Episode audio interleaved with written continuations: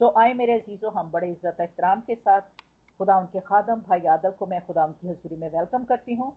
आई brother खुदा आपके साथ हो, खुदा आपको कसरत के साथ हमारी जिंदगियों के लिए आज इस्तेमाल करें और हम इस कलाम के वसीला से जो कभी बेतासीर नहीं लौटता, बरकत पाएँ और इसको अपनी जिंदगियों में कसरत के साथ, कसरत के साथ, शेर असुदा हों। आमीन। जी वेलकम ब्रदर आपके साथ में आप सबकी सलामती हो। एक दफ़ा फिर खुदा ने मौका दिया कि हम सब मिल के सीखें। तो मैंने यहाँ पे दो हवाले लिखे हैं। पहला हमारा पहला ग्रंथियों उसका ग्यारहवा बाब, पच्चीस से बत्तीस आय तक। और दूसरा हमारा है मुकदसलुका की इंजील, बाईसवां बाप और उसकी चौदहवीं आयत से लेके बीसवीं आयत तक। जिसने भी निकाला है, वो ज़रूर इसको पढ़े।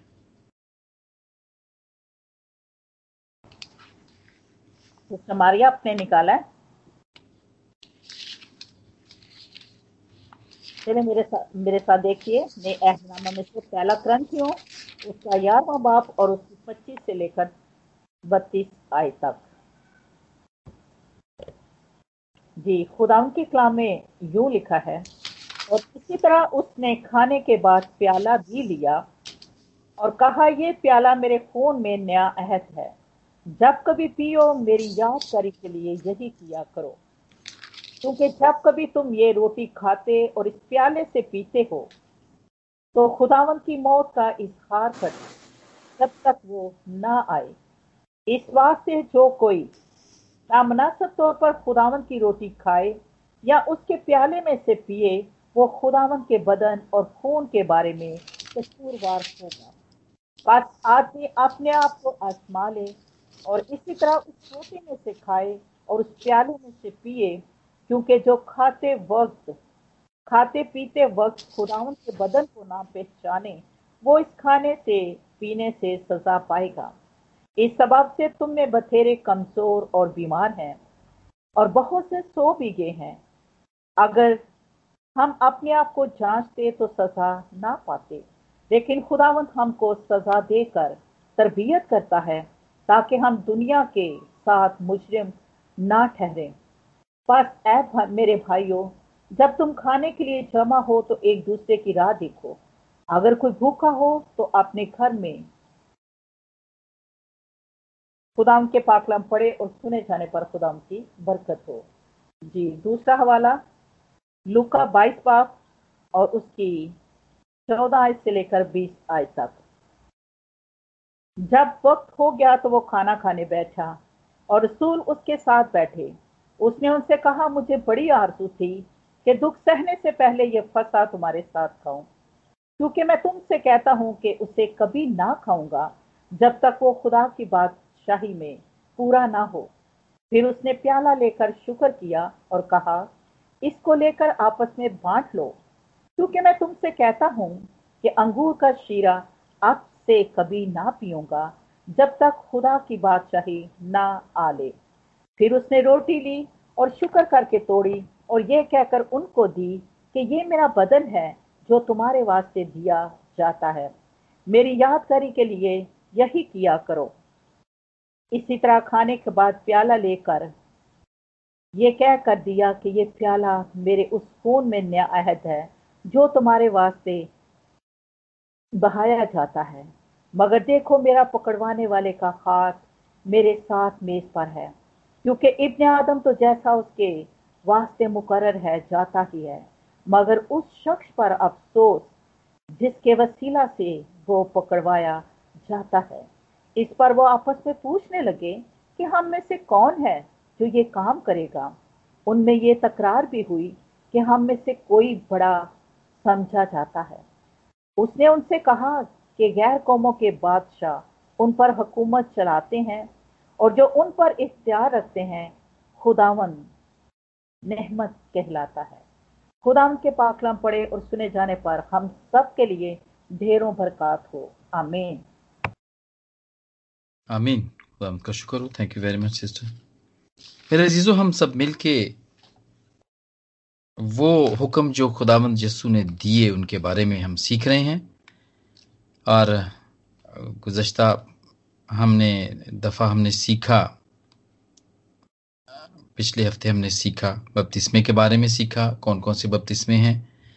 और आज जो दूसरा हुक्म है जो खुदाम यसु मसीह ने दिया था, वो है रोटी तोड़ना, या इसको अशाय रबानी भी कहते हैं, होली कम्युनियन भी कहते हैं, खुदा का खाना भी कहते हैं पाक मास भी कहते हैं, यूक्रस्ट भी इसको कहते हैं। और ये अगापे फीस्ट भी कहलाता है, या लव फीस्ट भी इसको कहते हैं। तो इसके नाम हैं, बड़े नाम हैं, और ये सारे इसी हवाले से हैं कि ये एक बड़ा मुकद्दस खाना है। और ये वो बाला खाने का खाना है जो कि खुदाम यसु मसीह ने अपने शागिर्दों के साथ खाया, जैसा कि भी आपने दोनों हवालों के अंदर पढ़ा।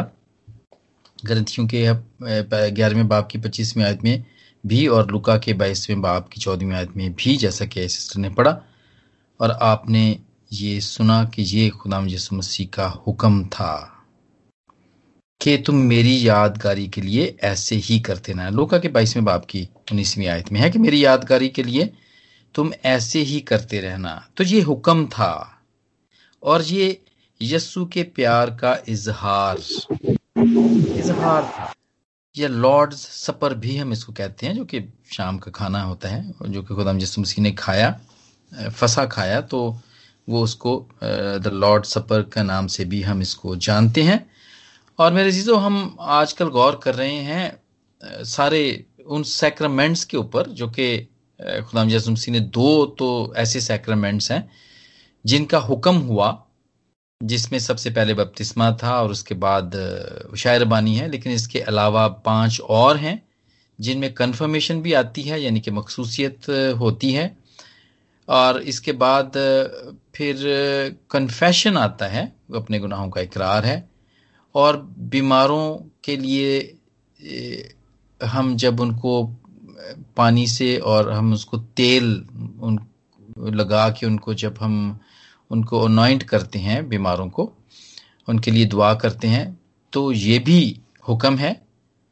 और इसके बाद शादी एक बड़ा मुकद्दस है, हुक्म है। और इसके अलावा होली ऑर्डर्स भी ये सैक्रेमेंट के अंदर आता है, जिसमें से दो तो बिल्कुल डायरेक्ट हुक्म है जो खुदाम यसुमसी ने दिए थे और बाकी क्रीसिया के बुज़ुर्गों ने हमारा डी ठहराए हैं और ये उन्होंने अपने रूहानी तजर्बात से ये इन चीज़ों को ठहराया है ताकि क्रीसियाएँ इसको करती रहें और खुदा का फजल और खुदा का रहम अपनी ज़िंदगियों में वो उसको महसूस करते रहें।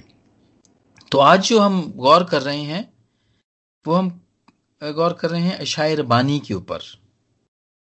या होली मीनियन के ऊपर हम कर रहे हैं। और उसका थोड़ा सा बैकग्राउंड है, हम उसके ऊपर थोड़ा सा देख लेते हैं कि बैकग्राउंड ये है कि शायरबानी उन लोगों को दी जाती है या जो कि मखसूस हुए होते हैं, जो कि कंफर्म हुए होते हैं। कंफर्मेशन के बाद इसको लिया जाता है। और ये आमतौर पे जो लोग कंफर्म कंफर्म होते हैं, उनकी उम्र अब, वैसे तो रोमन कैथलिक चर्च में और एंग्लिकन चर्च में बहुत ज़्यादा कोई डिफरेंट नहीं है उम्र का, लेकिन वो है बहुत जगह पे लिखा हुआ है कि सात साल से लेके तेरह साल की उम्र तक किसी भी बच्चे को या बच्ची को कंफर्म हो जाना चाहिए ताकि वो खुदामंद की मेज़ के पास आ सके। तो जब हम कंफर्मेशन पे या मखसूसियत के ऊपर मिलकर सीखेंगे तो ज़रूर हम इसको भी थोड़ा ज़्यादा खोलेंगे। लेकिन आज हम ज़्यादा वक्त शायर बानी के ऊपर ही या होली के मिनन के सीखने में ही लगाएँगे। मेरे चीज़ों क्योंकि ये खुदामंद का हुक्म था और शागिर्दों ने इसे याद रखा और वो पहली सदी से ही इस इस यादगारी को मनाते रहे। वो मिलते रहे, क्योंकि जैसे कि आपने देखा कि इमाल की किताब के अंदर कलीसियाँ बनना शुरू हो गई थी और शागिर्द थे अभी, ज़िंदा थे और उन्होंने इस यादगारी को मनाना शुरू कर दिया था। और पारूस रसूल भी इसका ज़िक्र पहला ग्रंथियों के ग्यारहवें बाब में करता जैसा कि आपने अभी सुना। तो ये खाना है जो कि मिल के खाया जाता है और ये शुक्रगुजारी करना है। शुक्रगुजारी करना है? क्यों शुक्रगुजारी करना है? कि खुदा यसु मसीह ने अपना बदन और अपना खून, अपना बदन दिया ताकि वो मारा और कूटा जाए और अपना खून बहाया ताकि हम बच सकें। जैसा कि जिस आय के तिरपनवें बाप के पांचवीं आयत में है कि वो हमारी खताओं के के वसीले से उसको मार पड़ी हम, हमारे गुनाह उस पर ला दिए गए ताकि हम शिफा पाएँ। तो रोटी जो है वो मसीह का बदन ज़ाहिर करती है कि मसीह का बदन है। जैसे कि उसने खुद कहा रोटी तोड़ते वक्त, और प्याला या मैं उसके खून को ज़ाहिर करता है, जो कि हमारे लिए बहाया गया। और ये करने का रीज़न है क्यों इसको किया जाता है? इसलिए कि हम खुदाम यसु मसीह की कुर्बानी को याद करते रहें और उसको भुलाएँ ना। उसको भूलें ना कभी भी और करते रहें, इसको करते रहें। अब यह है कि बहुत सारे इसका, ये कलीसियाओं का हिस्सा बना चर्चेज जो कि बाकायदा तौर पर चर्चेज हैं, हम तो स्काइप पे करते हैं, यहाँ पर जब भी चर्च करते हैं, एक तरह से रोज़ ही हम दो दफ़ा करते हैं, लेकिन इसमें तो होली कम्युनियन नहीं होती है। लेकिन जो फिजिकली जो आपके चर्चेज हैं, आपके नज़दीक तरीन जो हैं, उन चर्चेज के अंदर अगर आप जाके देखें तो उनके अंदर तरतीब है, हर हफ़्ते की तरतीब है, उसी तरतीब से वो शायरबानी का इंतज़ाम करते हैं। हमारे, मेरे चर्च के अंदर जो कि चर्च ऑफ़ इंग्लैंड है एंग्लिकन चर्च है, वहाँ पर चार इबादत होती हैं। संडे को चार इबादत होती हैं और उन चार इबादत में से तीन इबादत ऐसी हैं जिनके अंदर होली कम्युनियन होती है। और फिर उसके बाद हफ़्ते में इसके अलावा भी दो दफ़ा होली कम्युनियन होती है। ये अपने अपने चर्च का, कलीसियों का इंतज़ाम है, वो किस तरह होली कम्युनियन करते हैं।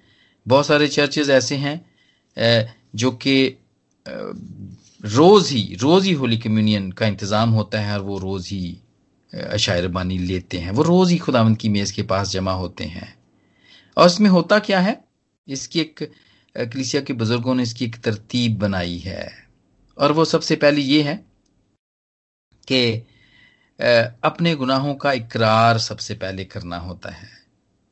और उसके बाद उसकी मौफी मौफी मांगनी होती है और खुदाम यसु मसीह के ऊपर एतमाद करना होता है। हम बोल के कहते हैं कि हम अपने गुनाहों का इकरार करते हैं, हम माफ़ी मांगते हैं और हम, हमारा हमारा एतमाद खुदाम यसु मसीह के ऊपर है, जिसने अपना बदन और अपना खून हमारे लिए दिया। और इसके बाद हम थोड़ी देर खामोश रहते हैं और ख़ास आयत या ख़ास कलाम या ख़ास दुआ है जो उस दिन की मुनासबत से है या हालात की मुनासबत से है वो उस वक्त पढ़ी जाती है ताकि दिलों को तसल्ली मिले। और ये सारी तरतीब हम अपने मुँह से अदा करते हैं और इकरार इकरार भी इसके अंदर शामिल है। और फिर इसके बाद हम आलमगीर चर्च के लिए, आलमगीर कलीसिया के लिए दुआ करते हैं कि वो इसी तरह जमा होती रहे और वो इसी तरह रोज़ बरोज़ बढ़ती चली जाए। और फिर इसके बाद हम एक दूसरे को हम एक दूसरे को आ, आ, हम एक दूसरे के लिए को इस चीज़ की कह के बरकत देते हैं कि खुदाम तुम्हारे साथ हो या पीस बी विद यू ये कहते हैं। एक दूसरे से हाथ मिलाते हैं। और इसके बाद शारबानी की दुआ में शरीक होते हैं जो कि एक तरतीब है जो कि बुज़ुर्गों ने ठहराई हुई तरतीब है। उसके मुताबिक हम उस दुआ में शामिल होते हैं। और उसके बाद सामने जाते हैं पहले रोटी लेते हैं और जो भी हमारे पास्टर साहबान हैं वो रोटी देते हैं, बरकत दे के, उसको जो कि मखसूस मखसूस की होती है रोटी वो देते हैं। और वो कहते हैं, ये खुदा यसु मसीह का कीमती बदन है जो हम सब के लिए तोड़ा गया और वो रोटी देते हैं और हम इसको जब खाते हैं तो फिर हम शुक्र करते हैं और कहते हैं कि खुदावंद का शुक्र हो। और इसी तरह फिर इसके बाद प्याला लेते हैं। जब प्याला हमें दिया जाता है और ये कहा जाता है कि खुदा यसु मसीह का बेश कीमत खून जो हम सब के गुनाहों की माफ़ी के लिए बहाया गया, इसको ले और पी और खुदावंद की मौत को याद कर या याद रख।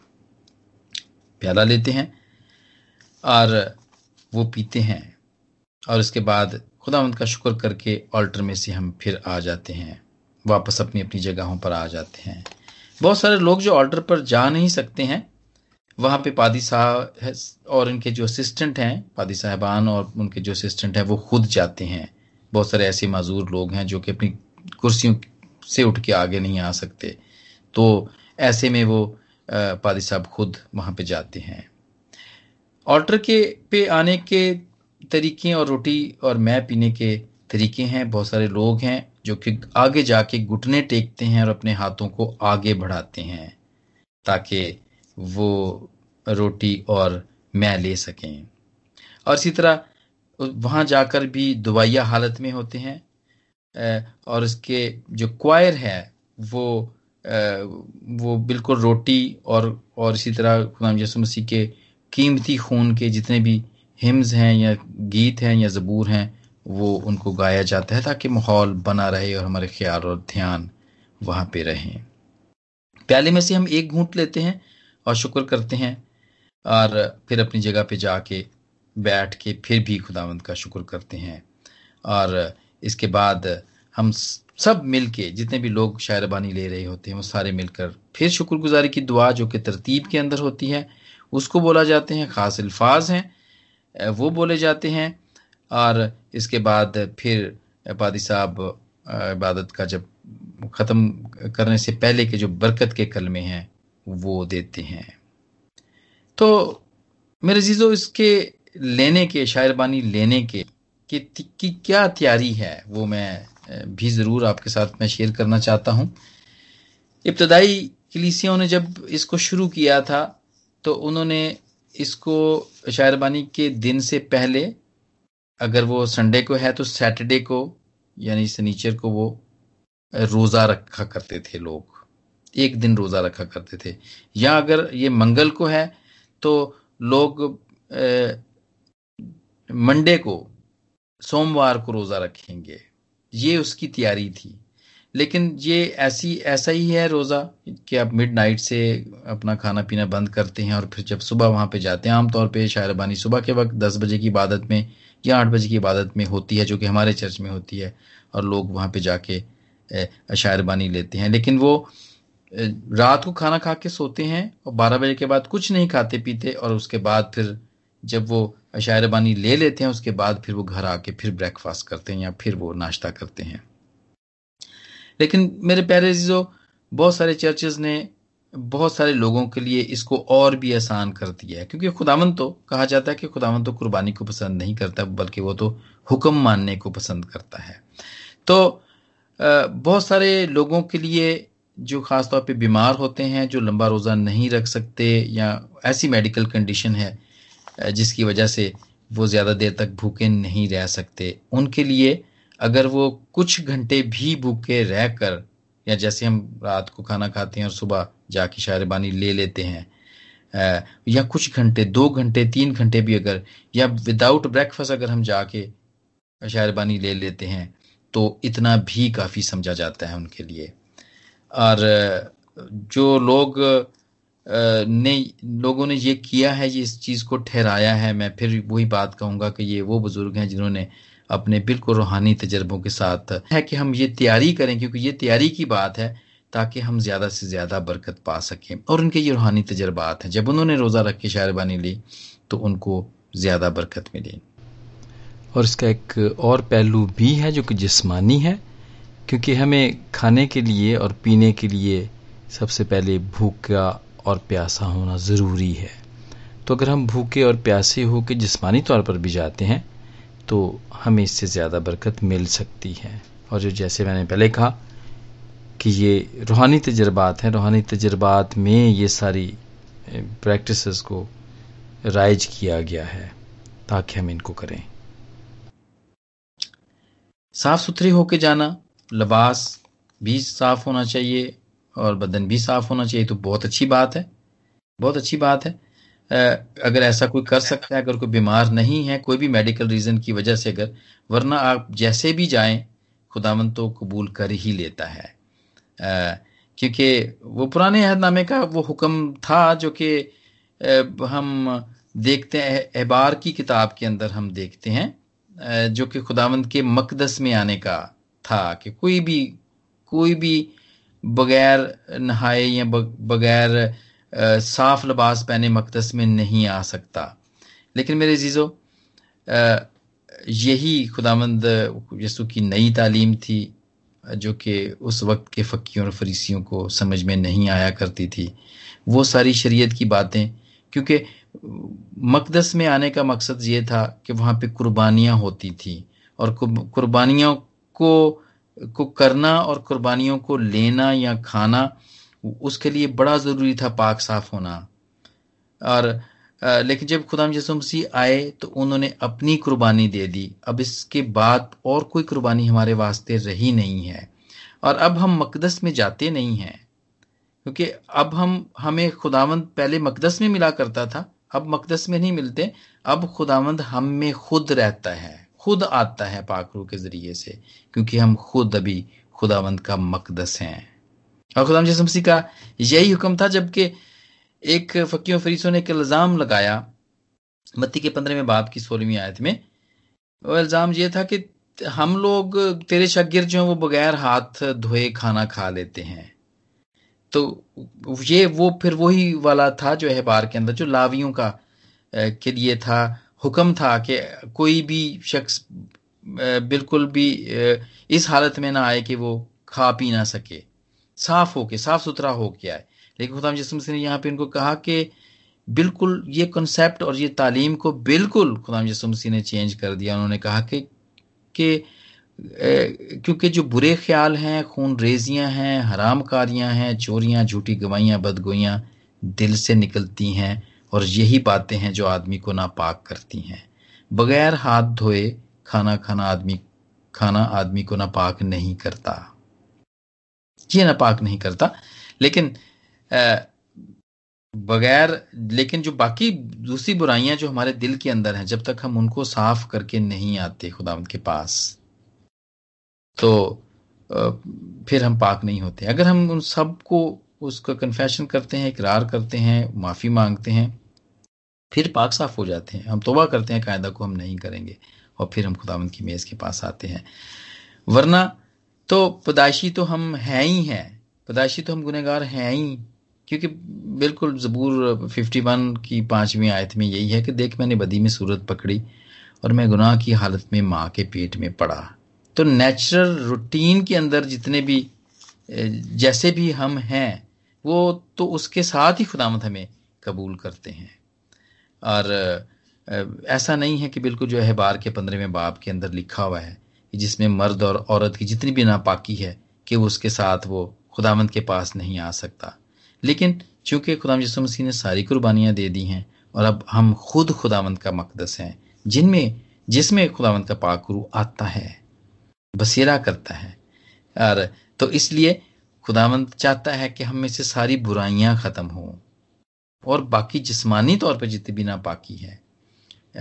ठीक है, कोई मेडिकल रीज़न से अगर वो नहीं उसको पाक साफ़ हो सकता तो ठीक है, लेकिन खुदामद कबूल कर लेता है। इसी तरह, अगर हम कोई भी मेडिकल कंडीशन के साथ, अगर हम जाते हैं खुदामद की मेज़ के पास, अगर कोई मर्द भी, कोई औरत भी नापाकी की हालत में जाता है, और वो खुदामद की मेज़ पे शामिल होता है तो जितने भी खुदामद के पाकलाम को खोलने वाले आलम हैं, वो ये कहते हैं, वो ये कहते हैं कि वो शायरबानी ले सकते हैं। ले सकते हैं, क्योंकि उनको जो अपने दिलों में से दूर करनी है, वो सारी वो बुराइयाँ हैं जो अभी हमने ज़िक्र किया मत्ती के पंद्रहवें बाब की, सोलहवीं आयत के अंदर ज़िक्र किया। वो दूर करने हैं। और बाकी जितनी भी नेचुरल रूटीन की जो बुराइयाँ हैं, जो हमारे अंदर हैं, जिनके साथ हम बहुत सारे लोग, क्योंकि इसके अंदर बहुत सारी ऐसी चीज़ें हैं, बहुत सारे ऐसे सवाल उठते हैं कि इस हालत में हम जाके शायरबानी ले सकते हैं या नहीं ले सकते हैं।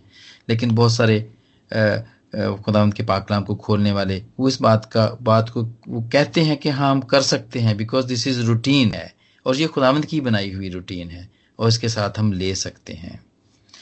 तो बीमारी में, शायरबानी जो है, वो बीमारी में भी जो लोग हॉस्पिटल्स में हैं नर्सिंग होम्स के अंदर हैं उनके लिए ज़रूरी है कि पादी साहब वहाँ जाते हैं उनके पास, और उनका इंतज़ाम वहीं पे किया जाता है। हॉस्पिटल्स के अंदर पादी साहबान मुकर्र होते हैं यूके में भी हैं वेस्ट के अंदर तो पूरे वेस्ट के अंदर भी होगा ये, पाकिस्तान में भी ऐसा ही होगा यकीन और इंडिया के अंदर भी। और फिर जो, जिस, जो ये देखते हैं, कोई भी टर्मिनली इल है, जैसे कैंसर है, या इस किस्म के हैं, जिसको हमें पता चलता है कि नहीं, अब ये बस, ये खुदा के पास जाने वाला है। या कोई मुश्किल में है, परेशानी के अंदर है तो उनको भी शायरबानी भी दी जाती है। और ख़ास तौर पर इसका इंतज़ाम किया जाता है।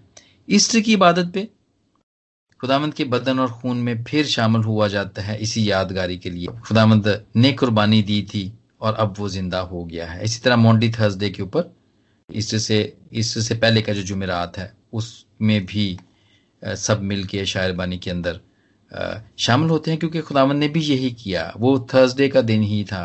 वो जुमेरात का दिन ही था जब उन्होंने शायरबानी मिल के ली, आखिरी फसा खाया और खुदाम यसु मसीह ने सबके पाँव धोए। तो ये वो दिन था जिसकी हम यादगारी मनाते हैं मोंडी थर्सडे के तौर पर। अब इसको कौन कौन दे सकता है? वो ही दे सकता है जो कि मखसूस किया हुआ है, जो कि बिशप साहबान ने या पोप साहबान ने जिसको मखसूस किया होता है और उसके बाद डीकन या पादी साहब भी अपने लिए असिस्टेंट जब चुनते हैं तो वो उनको तालीम दे के और उनको मखसूस करते हैं। और उन लोगों को मखसूस करते हैं जिनका कलीसिया के अंदर जो कि जो कि एक मॉडल के तौर पे होते हैं। प्यार में, मोहब्बत में और इज़्ज़त में उनके ऊपर कोई इल्ज़ाम नहीं होता। ऐसे लोगों को चुना जाता है और उनको मखसूस किया जाता है ताकि वो पादी साहबान के पास्टर साहबान के, ताकि वो उनको वो असिस्ट कर सकें। ताकि वो सिस्टम को कर सके। अब मकसद, क्या मकसद है इसको लेने का? राम मसीह ने तो कहा कि तुम मेरी याद में ऐसे ही करते रहना। हुक्म है ये। और ये यादगारी भी है, ताकि हम इसको याद रखें। ताकि हम इसको याद रख सके कि ये एक हुक्म है।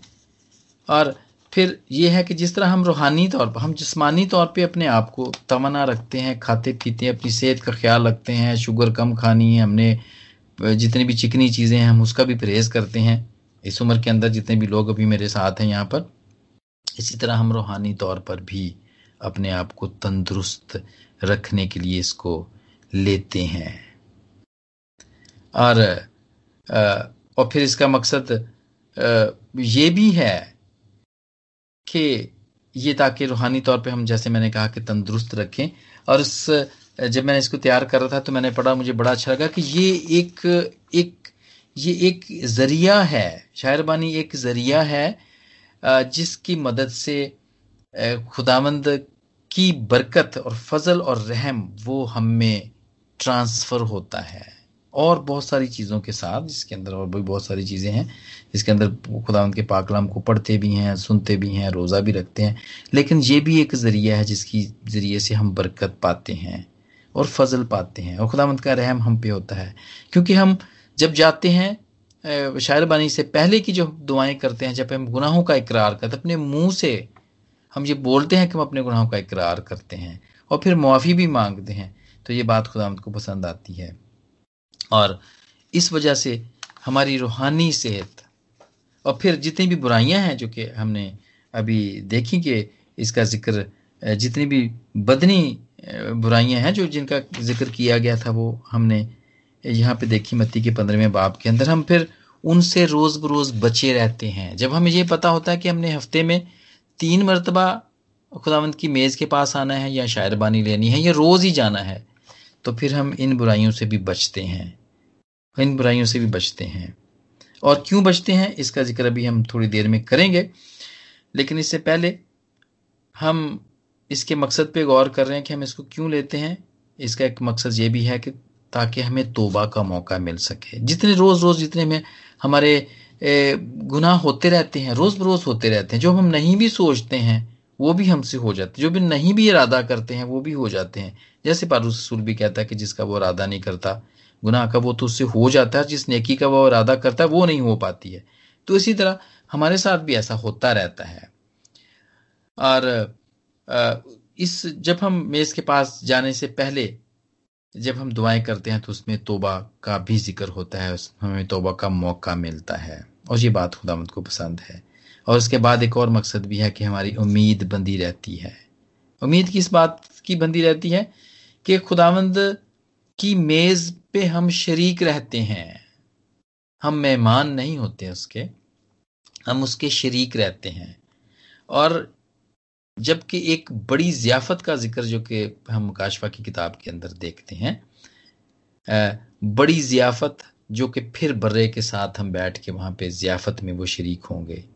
तो ये उसका अक्स आप समझ सकते हैं कि हम रोज बरोज रोज बरोज उसके साथ रहते हैं ताकि हम उस बड़ी वाली जियाफत में भी उसके साथ ही रहें। और जैसा उसका रूहानी, जिस्मानी बदन तो ये फानी बदन है, ये तो ख़त्म हो जाना है। ये तो मिट्टी में मिल जाना है। लेकिन खुदाम यसु मसीह का जो कि गैर फानी बदन है, जो कि मर के एक दफ़ा फिर ज़िंदा होकर आसमान पे चला गया, हमेशा के लिए रहने वाला, ताकि हम इस शायरबानी में इस तरह खुदामंद के खून और गोश्त में शामिल होते हैं, ताकि हम भी खुदाम यसु मसीह के साथ हमेशा ज़िंदा रह सके। हमेशा की ज़िंदगी, हमेशा की ज़िंदगी के लिए हम खुदाम यसु मसीह का गोश्त और खून में, बदन में बदन में और उसके खून में शामिल होते रहते हैं। तो रूहानी तौर पे हम ज़िंदा रहें रूहानी तौर पे हम मरे ना। हमारी रूहें उस गड़े के अंदर ना फेंकी जाएँ, जिसके अंदर रोना और चलाना और दांतों का पीस ना हो, ताकि हम बर्रे के साथ रह सकें। और जैसा उसका बदन अवधि है अब, हम भी वैसे ही उसके उसके साथ शरीक रहेंगे, उसके खून और बदन में जब तक शरीक रहेंगे तो हम भी उसके साथ अवधि तौर पर ज़िंदा रहेंगे। जहाँ पर वो है, वहाँ पर हम भी रहेंगे। इसका एक मकसद ये भी है, इस खुराक को लेने का, ताकि हम तंदुरुस्त रहें, रूहानी तौर पर तवाना रहें, और उसके साथ हमेशा ज़िंदा रहें। और वो चाहता भी है, उसका वादा भी यही है, उसका कहना भी यही है कि मैं जाता हूँ ताकि तुम्हारे लिए भी जगह तैयार करूँ, ताकि जहाँ पे मैं हूँ, तुम भी हो। बहुत सारी चीज़ें हैं इसके अंदर बहुत सारे सवाल उठते हैं इसके अंदर जो कि ज़रूर कभी वो मौका मिले तो हम ज़रूर किसी पास्टर साहबान से भी हम पूछ सकते हैं या खुद भी हम जितने भी हमारे तजर्बे हैं वो भी हम कर सकते हैं।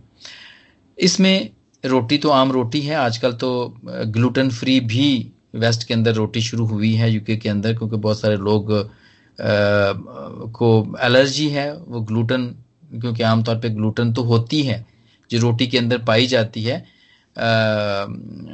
जो कि बिल्कुल वो गूंद की तरह होती है जो कि केमिकल होता है, गंदम के अंदर पाया जाता है, वो होता है, लेकिन बहुत सारे लोग उससे उससे एलर्जिक होते हैं और वो वो उसको बर्दाश्त नहीं कर सकते। तो तो ग्लूटेन फ्री रोटी का इंतज़ाम भी है ये डबल रोटी भी हो सकती है या ब्रेड जो है, वो भी हो सकती है और जो घर में बनाई हुई रोटी है, वो भी हो सकती है। लेकिन हम ये ख्याल रखते हैं कि ये ताज़ा हो, इसके अंदर खमीर ना हो। क्योंकि जो खमीर है, जो कि रोटी को फुला देता है, आमतौर पर नान नान के अंदर हम देखते हैं कि उसके अंदर खमीर होता है। वो हम इस्तेमाल इसलिए नहीं करते हैं और वो मना भी किया गया कि खमीर जो है, वो खमीर हमें हमें बताता है कि वो इंसान का खुद मिलाई हुई चीज़ है। ये इंसान की तरफ़ से होती है, आदमियों की तरफ़ से होती है। जैसे गुनाह है। गुनाह हम हाँ ये हमारा अपना आज़ाद किया हुआ ये हमने, हम खुद करते हैं। ये खुदावंद की तरफ़ से नहीं है। तो ये इसीलिए खुदावंद की मेज पे इसको शरीक नहीं करते हैं, खमीर को। और इसके बाद शीरा, या अंगूरों का रस आप इसको कह सकते हैं। रेड वाइन भी यूज़ होती है। और ये मखसूस रेड वाइन है, जो कि खास तौर पे बनाई जाती है। और इसके अंदर भी खमीर को इस्तेमाल नहीं होता, या फर्मेंट नहीं इसको किया जाता, जिसके जिसके ज़रिए से ये शराब के अंदर शामिल, में तब्दील होती है। ये ये वो वाली नहीं होती है जो कि, जिसके अंदर शराब होती है। इस, क्योंकि शराब जो बनती है वो ख़ास तौर पे वो खुद उसमें कोई दूसरे केमिकल को शामिल करते हैं ताकि वो एल्कोहल बन जाए या वो शराब बन जाए। लेकिन ये मखसूस तौर पे है, जो वाइन है, जो कि अंगूरों के रस से बनाई जाती है। और इसमें पानी भी डाला जाता है, इसको अगर बहुत ज़्यादा गाड़ी हो तो उसमें बहुत सारे चर्चेस के अंदर इसको पानी भी डाला जाता है। और ये ख़ास तौर पर जैसे कि मैंने कहा कि वो बनाई जाती है इसी काम के लिए बनाई जाती है।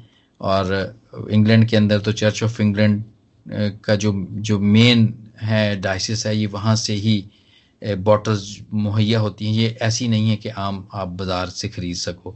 ये चर्च में ही बनती है और उनके अपने ही हैं, जो है फैक्ट्री में कह सकता हूँ, जहाँ से वो बनती है, और फिर सारे चर्चेस को वो तकसीम होती है। और ये कोशिश होती है कि ये अंगूर ही हो, अंगूर की वाइन हो या अंगूर का शीरा हो।